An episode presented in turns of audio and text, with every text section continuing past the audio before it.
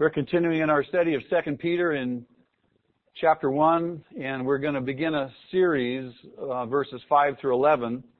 I can't tell you how long the series is going to go, but it'll go for some weeks. These verses, these verses are absolutely tremendous, and they are rich, and so we want to take our time as we study through these verses.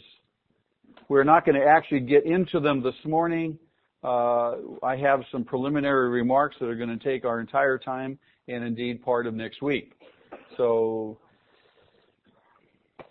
this is important. Okay?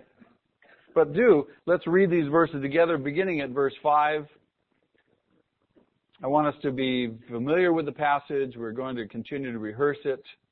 And uh, as I suggested, then uh, for several weeks we're going to begin to unfold these verses.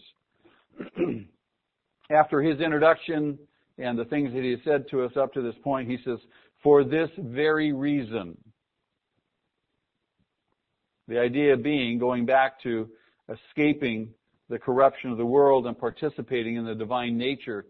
He says, For this very reason, make every effort to add to your faith goodness, and to goodness knowledge, and to knowledge self-control, and to self-control perseverance, and to perseverance godliness, and to godliness brotherly kindness, and to brotherly kindness love. For if you possess these qualities in increasing measure, they will keep you from being ineffective and unproductive in your knowledge of our Lord Jesus Christ. But if anyone does not have them, he is nearsighted and blind and has forgotten that he has been cleansed from his past sins. Therefore, my dear brothers, be all the more eager to make your calling and election sure. For if you do these things, you will never fall, and you will receive a rich welcome into the eternal kingdom of our Lord and Savior Jesus Christ. Who wants to receive a rich welcome? Don't you just love these verses? Don't you love the things he says? We're going to just take our time uh, through this passage because it is so rich, as I have suggested. Now, out of all those verses, I want to call your attention to one verse in particular and to one phrase in that and that is verse 10. And the phrase I want to call your attention to, you might want to underline it in your Bible, and as well, you have a space to write it in your notes. Peter says, Be all the more eager to make your calling and election sure. Let me suggest to you, it is Peter's intention, it is the Holy Spirit's intention that we be sure of our calling. We be sure of our election. This is critical. This is his intention. This is what he wants us to know and to experience. Now, having said that, I suppose that all of us as Christians have moments somewhere along the line in our Christian experience when we may not be so certain that we're saved we have times in our life, in our experience, there are times when indeed doubts enter. I've experienced them. There are times when when I'm I'm into myself, I'm I'm I'm I'm focused on what I'm not doing, I'm falling short, I'm not reading the Bible as much as I should, I, I don't feel like I'm praying as much as I should, I'm not loving my wife like I should. And then the next thoughts that come uh, are, well, you know, maybe I'm not really saved. Maybe you're not really a Christian. How can you call yourself a Christian? Or some kind of sentiment like that. Sometimes those thoughts are fleeting. They just come and go. Sometimes they last a little bit longer. Sometimes they seem to be a way of life. A way of life so that no matter what you do, and there are people, and I've talked to people in our own congregation over the years who who they seem seem to be plunged into some kind of despair which they find it absolutely impossible to extract themselves from over this issue. There are many people who have publicly confessed Jesus Christ who lack the assurance of God's love in their life. There are many people who have publicly confessed Jesus Christ and they lack the assurance and confidence of eternal life. There are many people who have publicly confessed Jesus Christ who are not certain whether they have been called, whether they have been chosen. They are not certain that they are saved. There are Christians all over the place who wrestle with this, who struggle with this. This is something that is not uncommon. One of the duties of any pastor, one of the duties of any pastor is to help people, try to help people understand the truth about their spiritual condition. As I talk with people, my, my purpose, my goal, my understanding of my role in their life and in your life is to help you understand your spiritual condition. Because everything emanates from there. If I don't have a solid understanding, a solid grasp of who and what I am and where I am spiritually, the whole rest of my life is going to be in disarray. Does that make sense to you? So it all starts spiritually. That's our job. And again, I have dealt in one way or another over the past 20 plus years with many, many people who find matter of this matter of doubt in their life a very real issue, wondering some some even if they were to die, even though professing Christ, if really they would go to heaven. Now, each one of us lives with ourselves, don't we? And each one of us knows our own thoughts. We know our own weaknesses. We know those hidden areas that we don't disclose to anybody else. We all have those things, and we all live with those internal concerns, issues, and doubts. Some people really do lack the confidence that God loves them. Now, for you, that may not be an issue. You, you may say, "Well, I, how can they possibly?" I know God loves. I God. The Bible tells us that. But there are some in our midst who really do live with a lack of confidence that God loves them. I've talked to people this way. Some people feel that they, they might not love Christ sufficiently to indicate that they are truly saved. There are some people who think that they just don't believe enough. And you, and you watch them and they're frustrated, frustrated. They, I don't believing enough. I'm not believing enough because they're they're focused on the things around them and they don't see things around them changing dramatically and so there's something wrong with them. So they try harder to believe. You might even ask for a show of hands.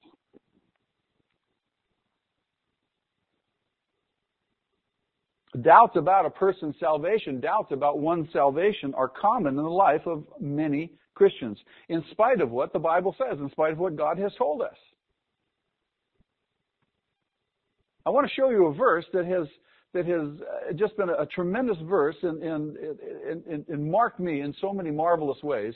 And uh, it's just it's just one of those verses. You just you know as you're reading through the Bible, you just kind of go, oh, I never saw that before. It's in the it's in the book of Isaiah, Isaiah chapter 32, verse 17. Notice what Isaiah says. the fruit of righteousness will be what? Peace the effect of righteousness. Now please notice this. The effect of righteousness will be quietness or peace. You can also translate that peace. And what? Confidence forever. Do you see that? Now what's Isaiah saying? What is the Holy Spirit speaking through the prophet Isaiah? What is he saying? He's saying very simply, where God grants righteousness. Has God granted righteousness? Very clearly, Paul tells us in Romans chapter 3, a righteousness from God has been made known. We have the righteousness of Christ, do we not? He who knew no sin was made to be sin that we might become the what? Righteousness of God. So where God grants righteousness, Isaiah tells us that with it comes peace and confidence. With it comes peace and confidence. In fact, the New Testament speaks of this confidence in wonderful terms. In Colossians chapter 2 verse 2, listen to the apostle Paul speak of this very same confidence. He says, "My purpose is that they may be encouraged in heart and be united in love so that they may have." Now notice what he says, "the full riches of complete understanding." in order that they may know the mystery of God, namely Christ, full riches of complete understanding. Now, if you were to go to the Greek New Testament and you and you, you translate that phrase, or you find out what's the Greek word that that the NIV translates full riches of complete understanding, the literal translation of that Greek term is full assurance. My goal is that they have what? Full assurance. First Thessalonians chapter 1 verse 5. Again, Paul. Because our gospel came to you not simply with words, but also with power, with the Holy Spirit, and with what? Deep conviction. You see that? Now again, the NIV translates the same word that was back in Colossians, same phrase, same exact word. The NIV translates a deep conviction, but it's much assurance. That's the literal words, literal translation. Much assurance. The gospel came with much assurance. When God grants righteousness, He also with it grants what? Confidence, assurance. Hebrews chapter 6, verse 11. Same thing. The writer to the Hebrews. We want each of you to show the same diligence to the very end in order to make your hope sure. Again, the same, same Greek word is used, which is literally translated full assurance. That you have what? Full assurance. Do not doubt chapter 10 of Hebrews, verse 22. The writer of Hebrews talks about, let us draw near to God with a sincere heart in what? Full assurance of faith. Same Greek word is used in that passage as those previous three passages. Now what am I saying? What, what, what, what are we, what are we talking about here? What's the issue for us? God wants, and God does, grant us righteousness.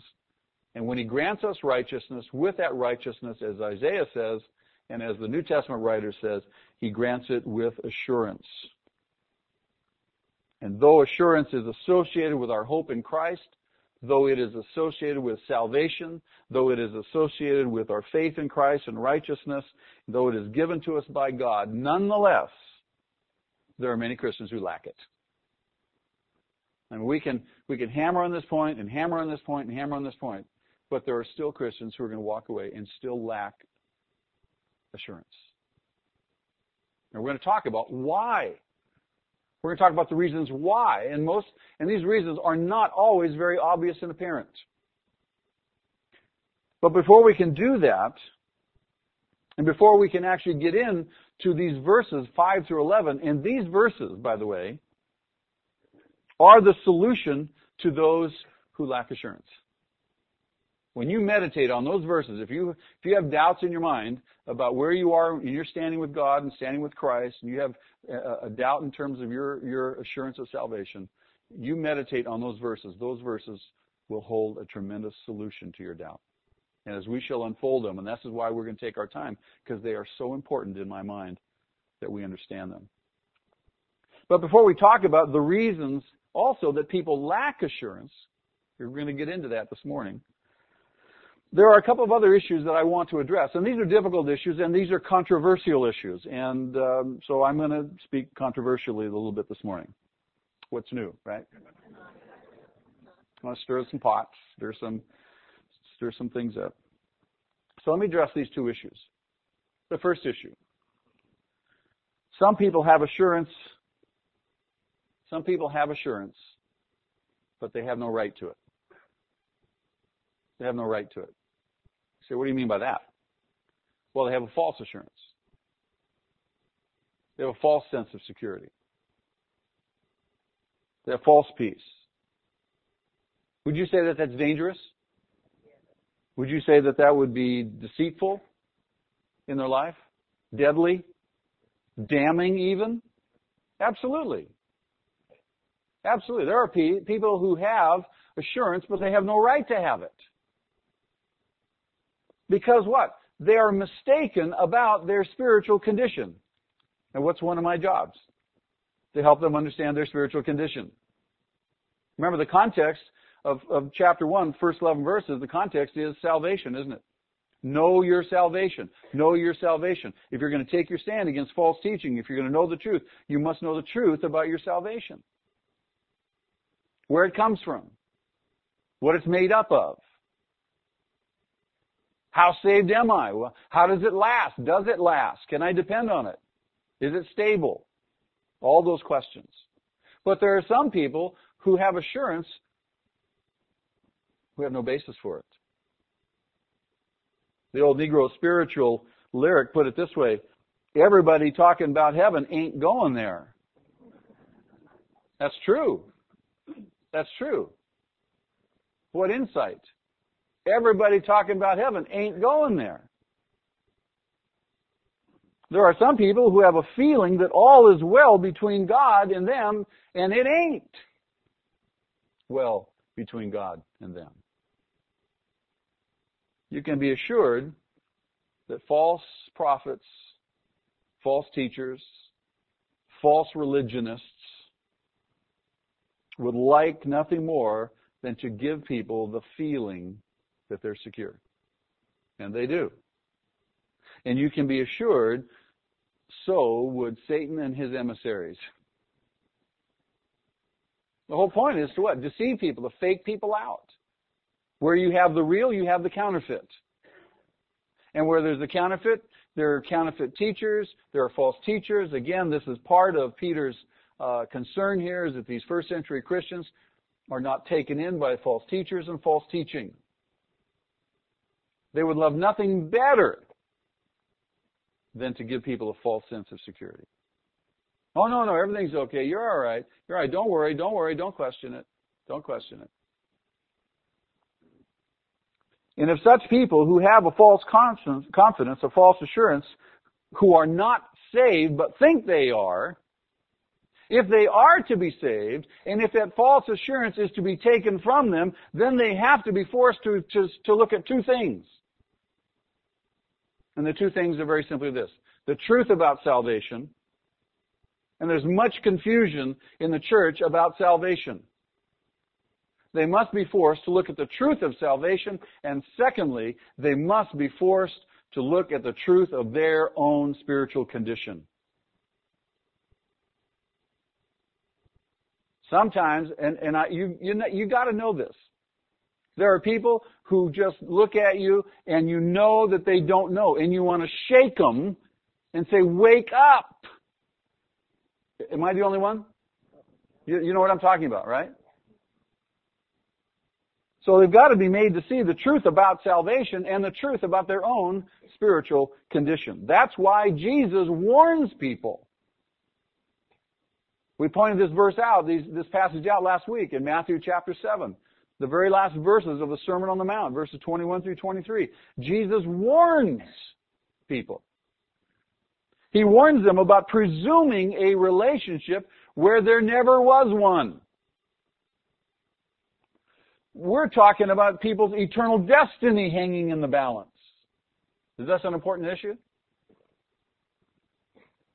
And so Jesus warns people don't presume on a relationship. Don't you think that everything is well. Don't assume. Because it may not be. This is why Paul, the apostle Paul, in 1 Corinthians chapter 11 verse 28 says, in effect, and we'll do this this morning, when you come to the Lord's table, he says, examine yourself. We don't come in a frivolous manner.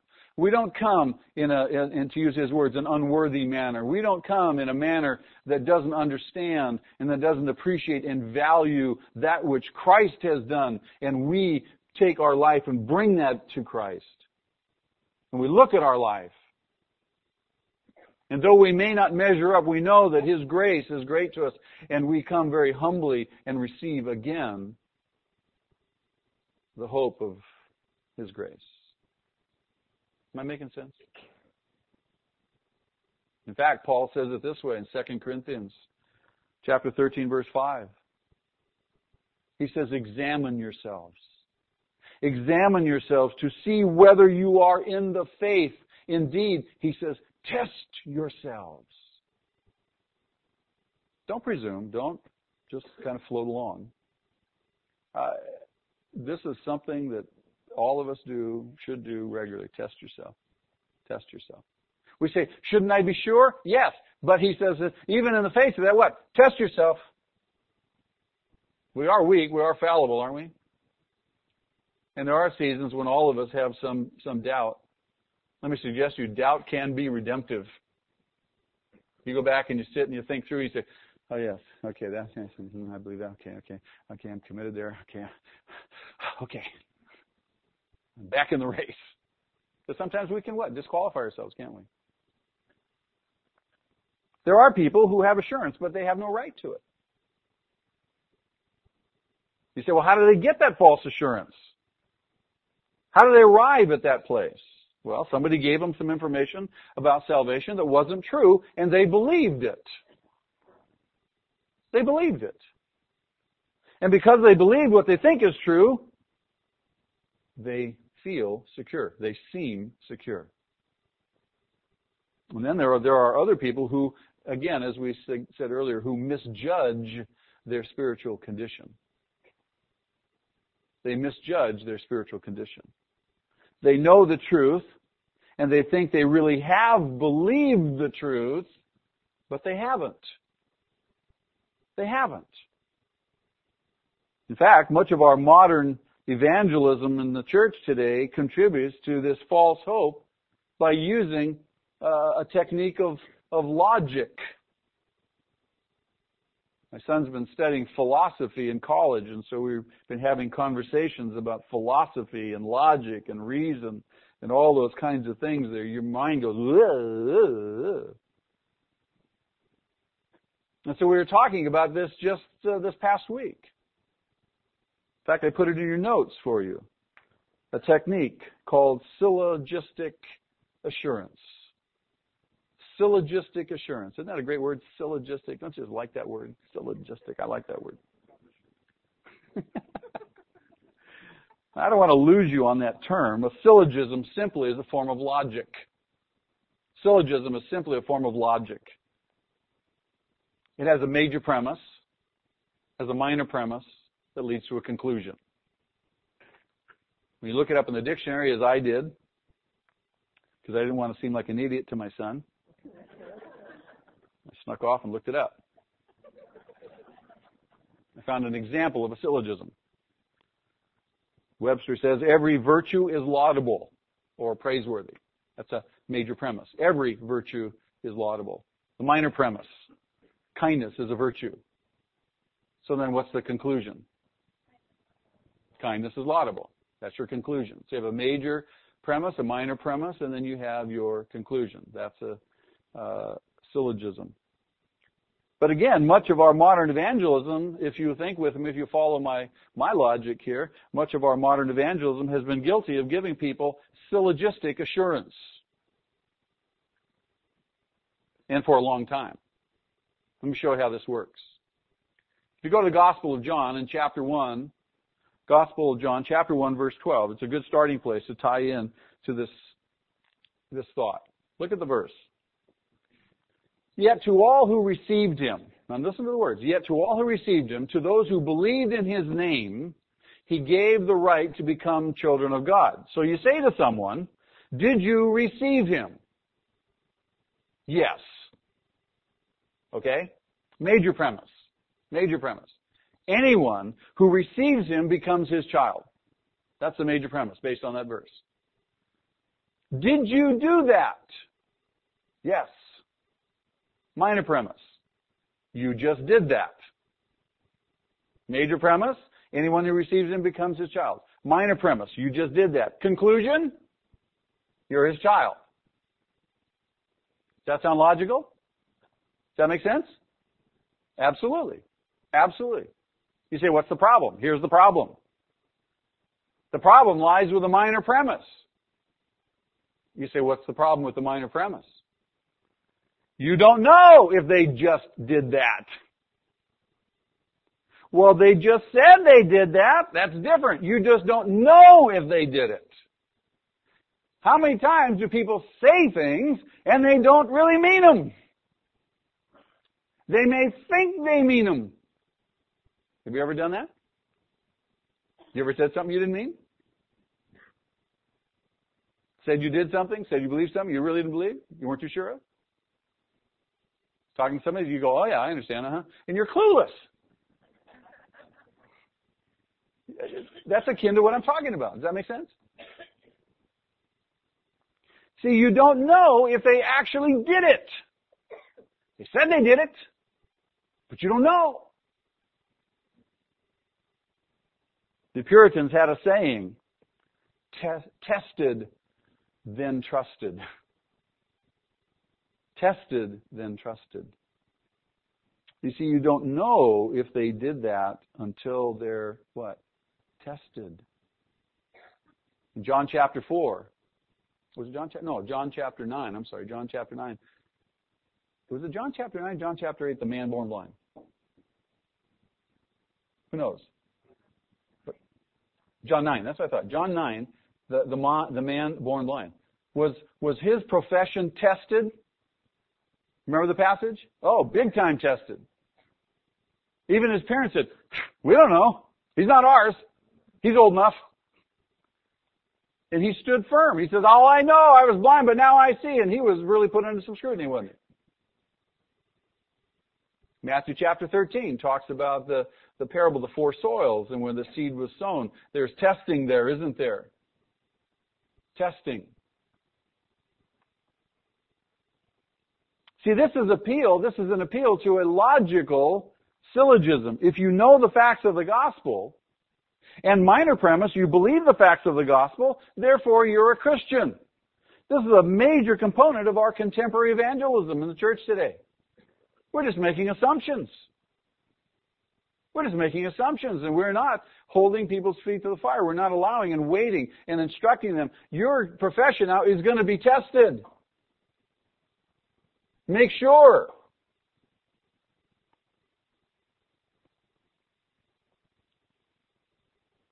Some people have assurance when they shouldn't have it because someone gives them a false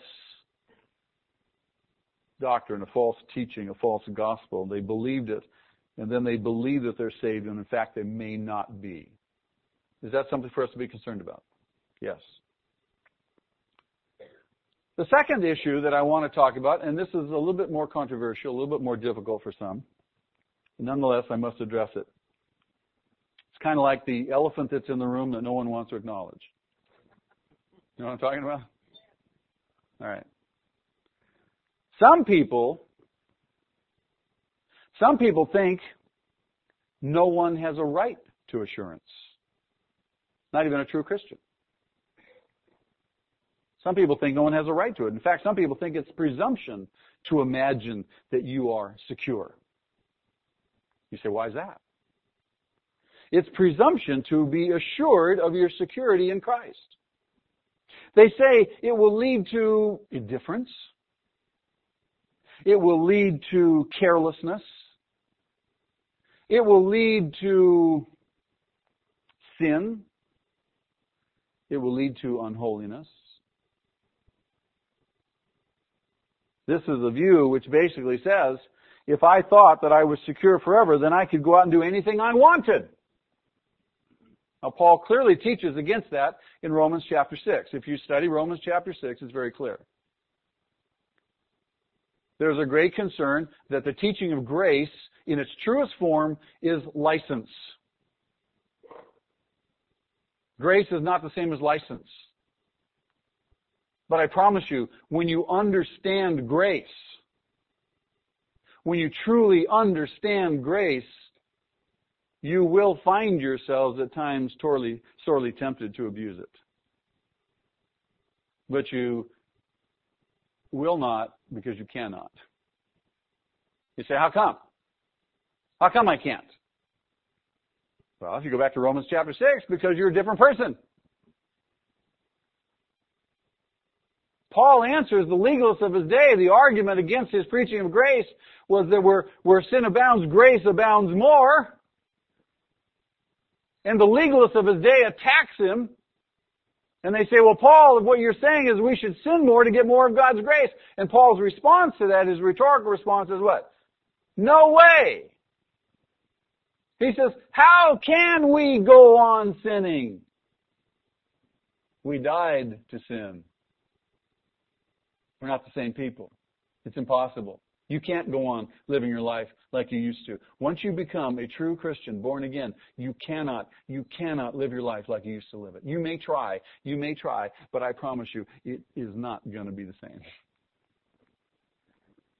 It's it's impossible. I mean, I know people in our church. I've watched I've watched them walk away. I watched them walk away. I watched them get back into sin and profligate lifestyles and behavior. And I know that I know that I know they'll be back. And guess what? They come back. And they come back and they're just just they're broken. Why? Because they couldn't do what they used to do because they're not the same person anymore. If anybody be in Christ, what Paul says they are what? A new creation. Old things have passed away. New has come. This is God at work, making us righteous, making us new, beloved. And He means for us to know that and to be confident of that, have some significant measure of assurance. People tell us you can't possibly let anybody think that their salvation is secure. You can't possibly let anybody think that because they'll abuse the privileges. Because after all, they can't lose their salvation, so why not live any way you want?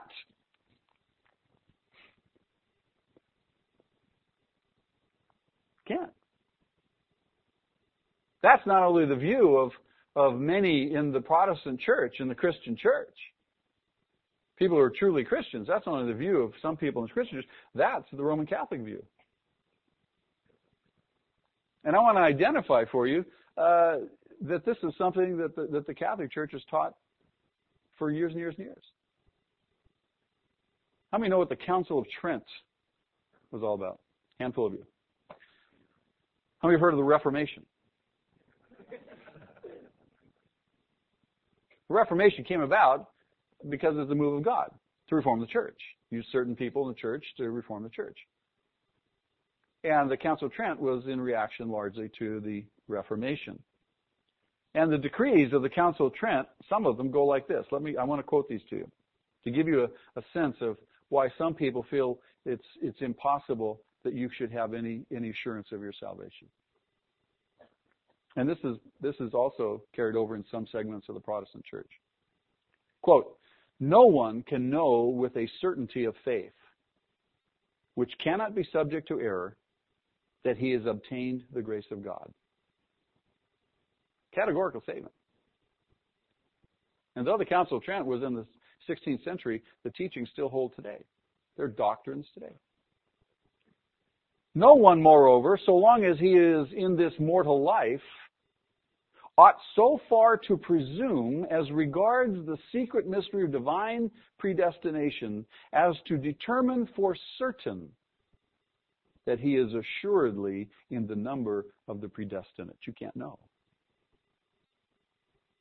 For except by special revelation it cannot be known whom God hath chosen unto himself. If anyone saith that a man who is born again and justified is bound of faith to believe that he is assuredly in the number of the predestinate, let him be anathema. What's the, what's, what are they saying? They're saying very simply this.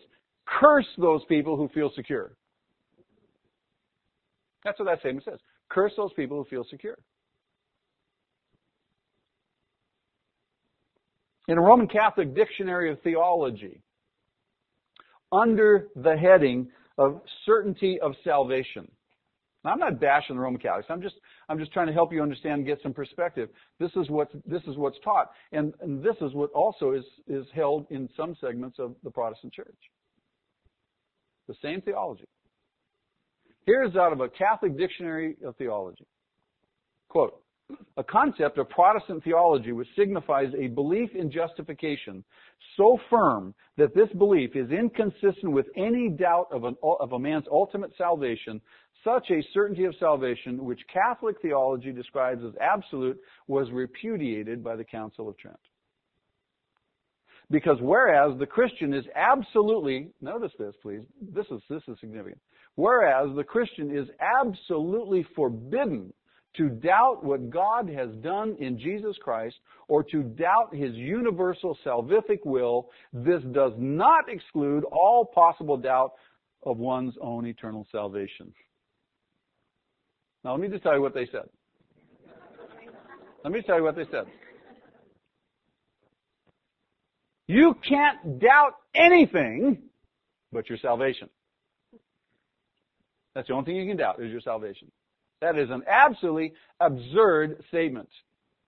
You are forbidden to doubt anything that Jesus Christ has done, anything that's included in God's salvific will, except your salvation. It's the only thing you can doubt. Is that marvelous? Think about that. The Roman Catholic Church, and indeed others outside the Roman Catholic Church, conceive of salvation as a joint effort by man and God. It's a joint effort, man and God. We're in this together. And as a blessing which can only be maintained through the doing of good works.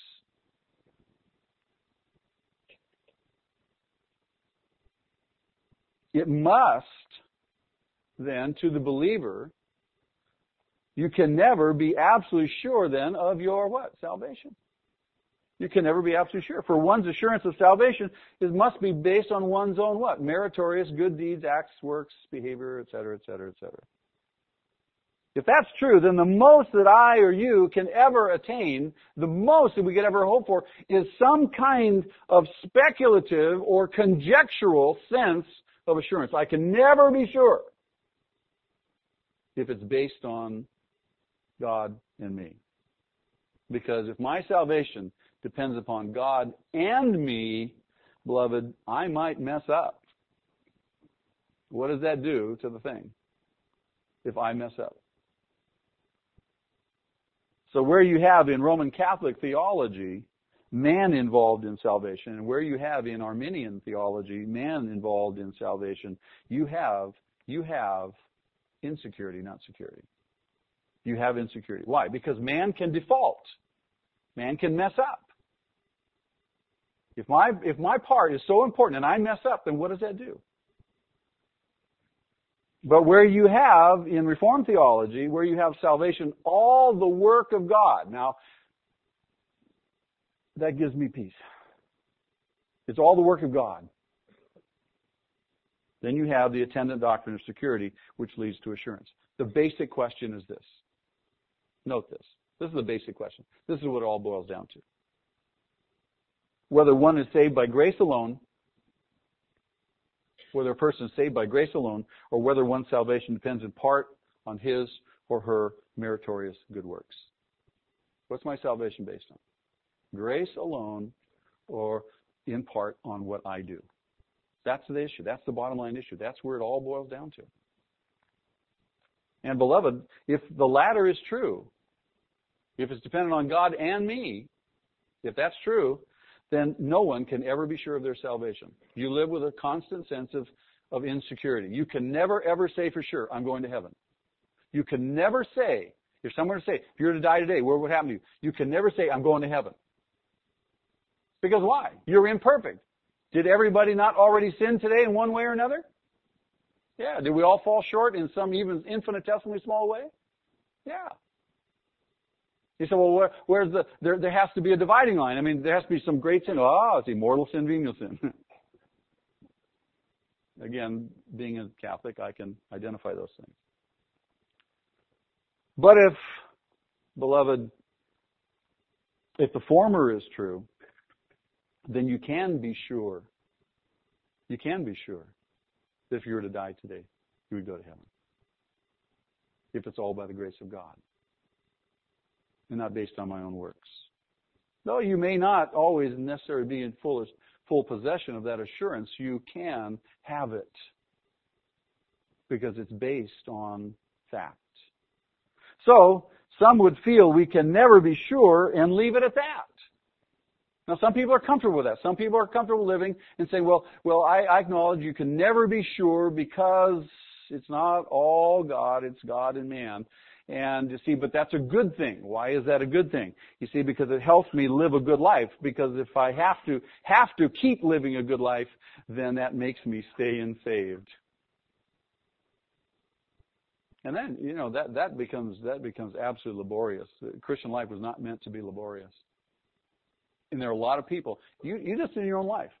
How do you feel about yourself? How do you feel about your spirituality? How do you feel about your relationship with God when you know that you haven't been reading your Bible as you're supposed to? Or your prayer life isn't what it ought to be. or you haven't been coming to church. or you're not giving, or you're not serving, or you're not, you know, all the stuff that we do. The motivation is doing because we have to do it. The motivation to do it is because we what we want to do it. This is the greatest privilege we have to participate in the grace of God that He shed all over us. Am I making sense? Lisa San. So, those two points are very, very important for us. Very important for us, I believe, to understand. First of all, some people have assurance who have no right to it. And secondly, some people deny that anybody can have assurance. Now let's go on and talk about this subject of assurance a little bit more detail. What we want to achieve, here's our goal. This is where we want to go. This is where we're going. This is what we want to achieve. We want to achieve exactly what Peter says in chapter, uh, uh, verse 10. This is our goal. This is what, this is what he wants for us. Look again. Therefore, my brothers, be all the more eager to make your calling and election what? Sure. He wants us to be sure. Now, if you give somebody a gift, if you bless somebody, if you pour out and they're not sure, you say, no, no, no, trust me, be confident. This is, I'm giving you this. Don't you want them to be sure? Absolutely. That's all he's telling us. So when this series is through, when we're due through with these last verses up through verse 11, Peter wants us to be certain about God's calling and God's election. That's all he's telling us. He wants us to be certain about these things. He wants us, without a hint of doubt, without a hint of doubt, he wants us to be able to say, I am among the elect. He wants us to be able to say, I am chosen, I am called, I am eternally secure, and I enjoy my assurance. That's his goal. And that's where we're going. That's what we want to achieve. Now let me ask you a basic question. Because we have to talk about this other issue. We've set the stage, set the plate a little bit. Now, this question, and we're going to, we're to look at this, the balance of our time this morning, and then next week. Why is it why is it that people lack assurance? Why do some Christians, now this is Christians, not non-believers. We can say non-believers lack assurance because they don't have it, because they're not saved. But Christians, why is it that some Christians lack assurance, even in the face of all that God says in His Word about it? Why is it that they lack it? Let me give you one reason this morning, and then we'll look at the next ones next week. This is a very, very important reason. Because, because those Christians may be under strong teaching, strong preaching that upholds a high standard of holiness and a high standard of God. You say, what do you mean by that? What do you mean by that? Someone can see where I'm going with this. Demanding preaching confrontive preaching, convicting preaching, preaching that holds up a high standard of holiness. The kind of preaching that forces people to see their sinfulness and forces them to acknowledge the holiness of God. That is not always a comfortable place to be. Would you agree? I had a, I had a, I had a person tell me that uh, they said, I said, I haven't seen you in church. He said, well, he says, I don't, I don't come to your church anymore. I said, how come? He said, because when I leave your church, I always feel bad. I said, what do you feel bad about? Myself. Good. I'm achieving my goal. I said, you just got to stick around long enough. You start feeling better. Preaching that calls people to a high standard of Christian living. People don't want to live to a high standard. Do we need to hold the bar high? Or do we need to lower the bar? No, we need to hold the bar high. We need to insist on righteousness. We need to insist on holiness. We need to call people to these things. But that environment may indeed lead some to a lack of assurance in their life. Now, is that a bad thing? No, not really. I don't think so. One writer puts it this way. I love this. So I included it. And you can, when I say this statement, you'll appreciate why I said it. You can understand. The pulpit is rightly the creator of anxious hearts. The pulpit is rightly the creator of anxious hearts. That is one of its duties. For it must convict those who face or who have false assurance. It must convict those who have false assurance. It must confront sin. It must call for the highest and holiest standard. And by virtue of all those mandates, it may have then the effect of destabilizing some people and making them waver about the reality of their spiritual condition. They walk away going, I don't know if I'm saved. I don't know if I'm a Christian. Because why? They compare themselves with the standard.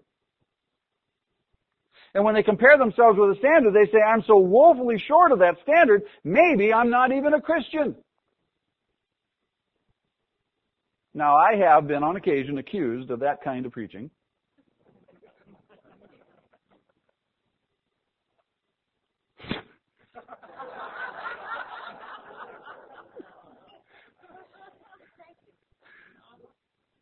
But, as an object lesson, as, as just a, I have a little video clip that I want you to see about people sitting under strong, convicting preaching. We're going to visit the church of the quivering brethren. I call your attention to the screen.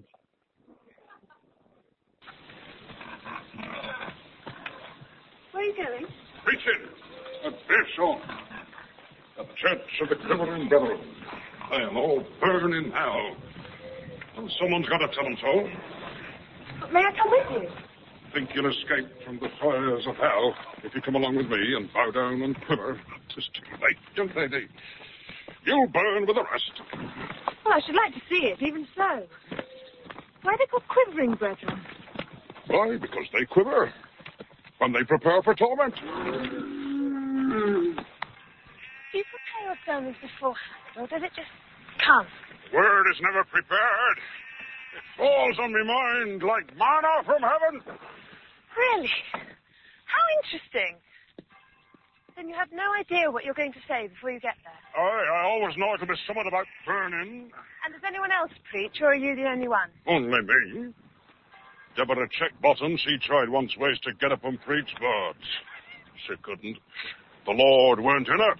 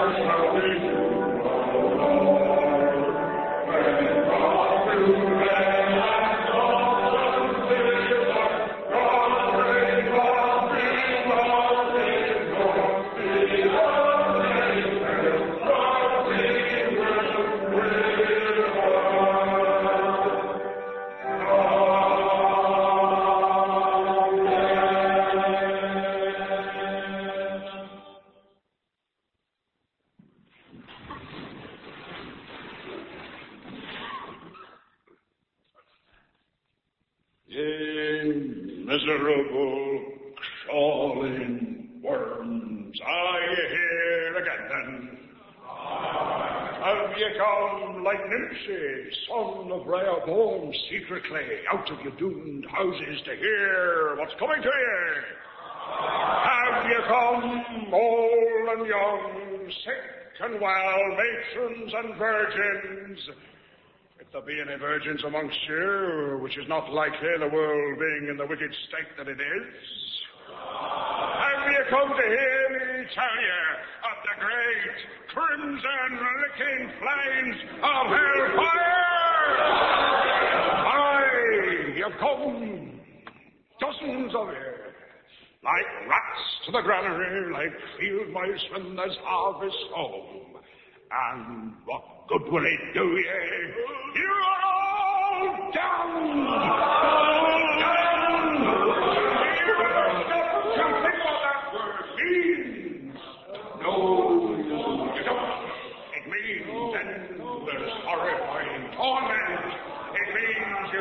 Sinful body stretched out on red-hot gridirons in the nethermost fiery pit of hell, and those demons mocking you while they wave cooling jellies in front of you. You know what it's like when you burn your hand. Taking a cake out of the oven. Or lighting one of them godless cigarettes, and it stings with a fearful pain? And you run to clap a bit of butter on it to take the pain away? Well, I'll tell you, there'll be no butter in hell. And your body will be burning and stinging with that terrible pain. And your and tongue will be sticking out of your mouth. And your parched lips will be crying out for... Now, now, question: Do you think that any of those people may have a, a, a lack of confidence in their salvation?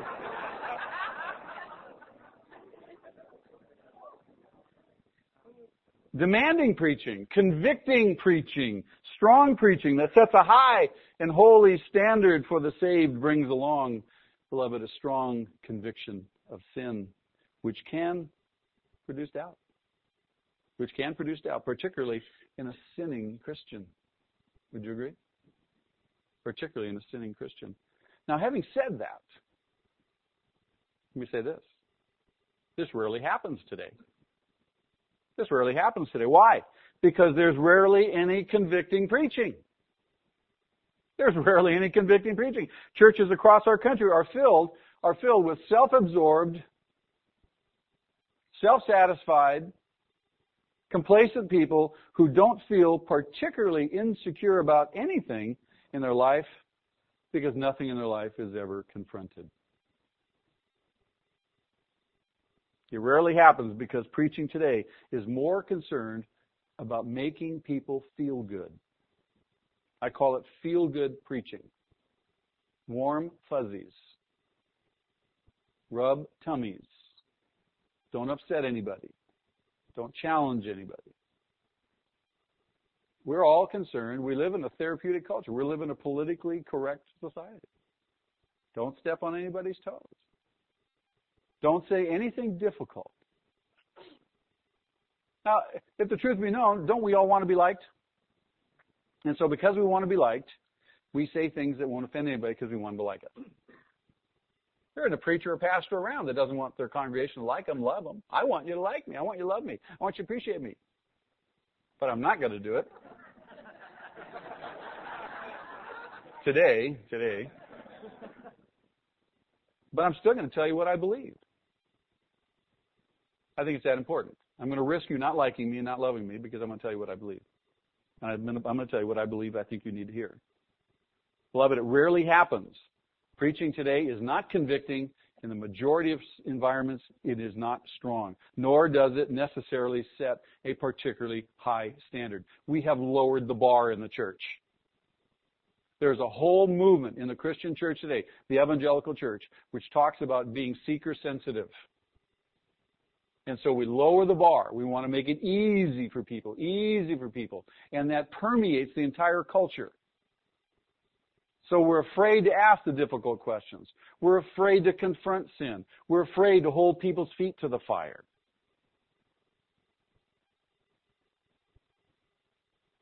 Because we want to have them feel good. We don't want to offend anybody.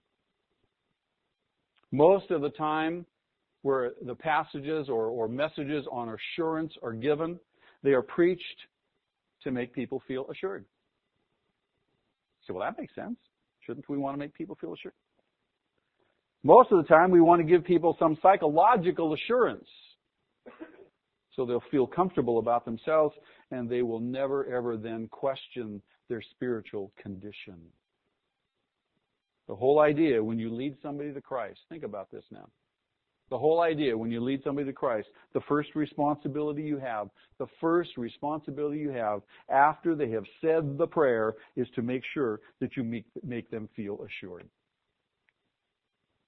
You want them to feel good. So you say to them, you say to them, in effect, and from 1 John chapter uh, 5 verse 13, if you believe, if you believe in Jesus Christ, you may know that you have eternal life. You believe in the Lord Jesus Christ. That's the major premise. It says that. Minor premise is you believed. Conclusion? What? What's the conclusion? You're saved. You have eternal life. Now, feel secure. Now, feel assured. Don't worry about anything. Beloved, the, about the only time that we talk about assurance is to make people assured, not to make them question, not to make them think whether their assurance is a false one. That's how we should be preaching assurance, to make them think, to make them question. In fact, I suppose because of that, fewer fewer people today in the church struggle with assurance because the teaching lacks a strong call to holiness, and the preachers feel it's their duty to make people feel good. But on the other hand, convicting preaching can create doubt. And that's not a bad thing because doubt can be redemptive make you think, make you evaluate, make you come to grips with the condition of your life and what the Bible says about what you believe and have you believed it. I want to read you a letter. It's Not written to me. It was written to another pastor from a member of his church, and this pastor is noted for his strong and convicting preaching. Dear Pastor, I've been attending this church for some time now as a result of a growing conviction in my heart, a result of your preaching, and seeming to be powerless against the temptations which arise in my heart, and constantly succumbing to them, in talks with pastors and godly men about my growing doubts, has led me to believe I'm not saved. How sad it is, Pastor, for me to not be able to enter in because of the sin which clings to me and from which I long to be free. How bizarre for one who teaches in a Bible study with heartfelt conviction, a trainer in discipleship and evangelism. So many times I have determined in my heart to repent, to shake loose my want to sin, to forsake all for Jesus, only to find myself doing the sin I don't want to do and not doing the good I want to do. After my fiance and I broke up, I memorized Ephesians as part of an all-out effort against sin, only to find myself weaker and more painfully aware of my sinfulness. More prone to sin than ever before, grabbing cheap thrills to push back the pain of lost love. Mostly in the heart, Pastor. And that's where it counts. I sin because I'm a sinner. I'm like a soldier without my armor running across a battlefield getting shot up by fiery darts from the enemy. I couldn't leave the church if I wanted to. I love the people. I'm enthralled by the gospel of the beautiful Messiah. I'm a pile of manure on the white marble floor of Christ a mongrel dog that snuck in the back door of the king's banquet to lick the crumbs off the floor. And by being close to Christians who are rich in the blessings of Christ, I get some of the overflow. And I ask you to pray for me as you think best. Demanding preaching creates doubt. You say, was he saved in the first place? Well, if you follow the letter and you hear the sentiment in the heart of the letter, this phrase jumped out to me. So many times I have determined in my heart to repent, to shake loose my want to sin, to forsake all for Jesus, Not only to find myself doing the sin I don't want to do and not doing the good I want to do. Uh, that sounded to me more like a Christian out of Romans 7 than an unbeliever. If I reflected back on my own life, uh, when I was a full-on sinner, uh, in the full sense of that word, I wasn't concerned about that. I love my sin. Only when I became convicted of it. Only when I became a believer. And you know what? The truth is, you, you start memorizing scripture like he did in an all-out effort to battle sin, you only become more acutely aware of it in you. So is that a fruitless effort? No, it's a very valuable effort. Very valuable effort. Demanding preaching can produce doubt. It can produce doubt, particularly in the sinning Christian, no question, but that's not a bad thing because that doubt can then be redemptive. So, the pulpit, if it has the luxury of being the creator of anxiety, the creator of anxious hearts, isn't that a great delight? We also have the great joy and privilege of bringing confidence and assurance. J.I. Packer said it this way. The preaching of the word is the supreme means of grace. Listen to that. The preaching of the word is the supreme means of grace. That's what we're here for. We're preach the word. Paul told Timothy, preach the word. Preach the word. The supreme means of grace. And beloved, I hope that as we study through this series on assurance, that it will indeed be a supreme means of grace to you also. Now there's a second reason people lack assurance, and we'll explore that next week. Shall we pray? Lord, again, we are thankful for your goodness to us, thankful for your word, thankful for your, your faithful servant Peter, who writes these things to us. Lord, I pray that as we study this passage over these next weeks, that indeed it will be a source of great, great comfort, encouragement, and strength to our life. Thank you, God, for your grace that saves us. As we prepare now, O oh Lord, to come to your table, to remember Jesus, indeed to examine ourselves, examine where we are and who we are, what we are. Lord, that we take shelter in your grace. Lord, if those of us be weak, admitting to a sin, that we come under the covering of your grace and your blood. Thank you, Lord. That though our sin be great, your grace is greater.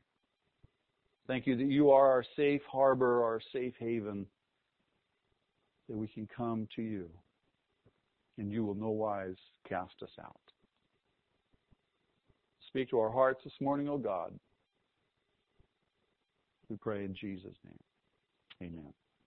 Now, if you're a Christian and you're visiting with us, we invite you to take communion. And the protocol is very, very simple. The servers will pass the trays down through the rows, and the matzah will come first, the juice second. Take one each of the elements, hold on to them. We want to wait till everybody is served. I'll come back. We'll all take communion together. In the intervening moments, as the congregation is being served, use that time to, as Paul says, examine yourselves. I'll be back in a few minutes.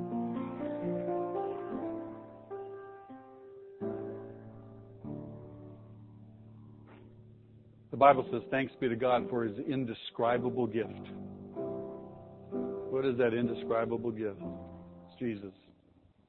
The gift of salvation, eternal life. We can't describe it. But we thank Him for it. We thank Him for the confidence of it.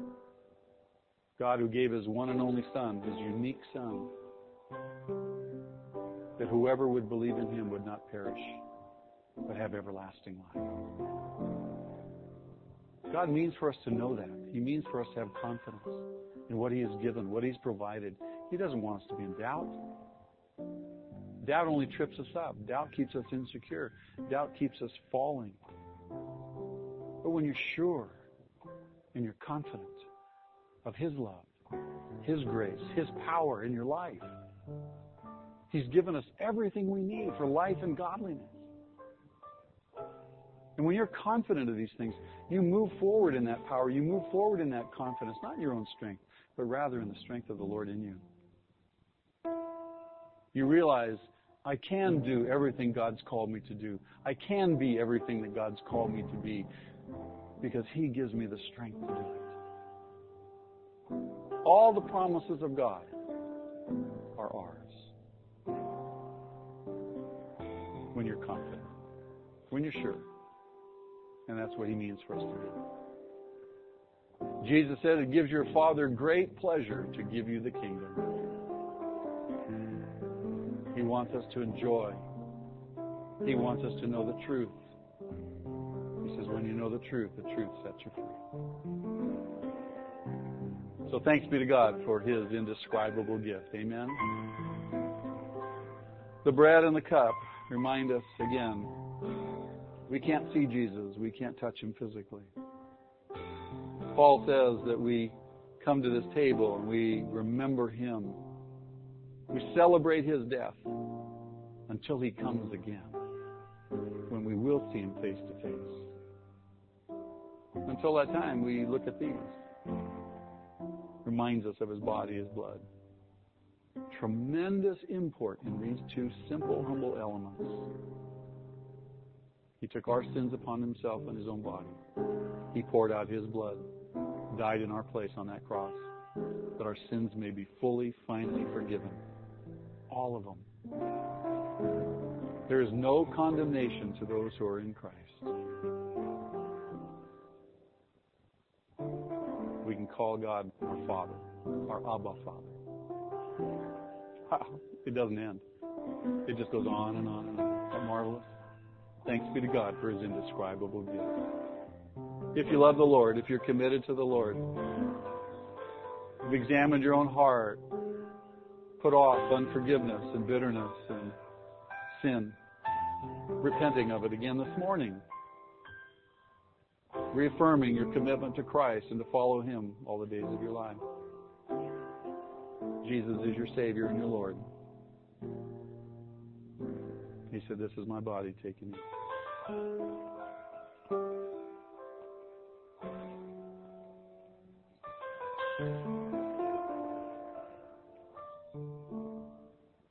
Lord, thank you that our sins are forgiven. You poured out your perfect blood in a perfect sacrifice to make perfect payment for all of our sins. Thank you for that confidence. Thank you for that peace. And thank you for the righteousness you give us as a free gift. We love you, Lord. We lift our cups. We remember you. We look forward to your coming again to Jesus.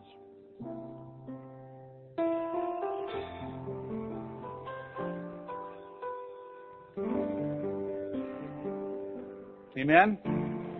How many would say, how many would say, it is well with my soul? Let's stand and let's sing that song. Let's make that declaration together.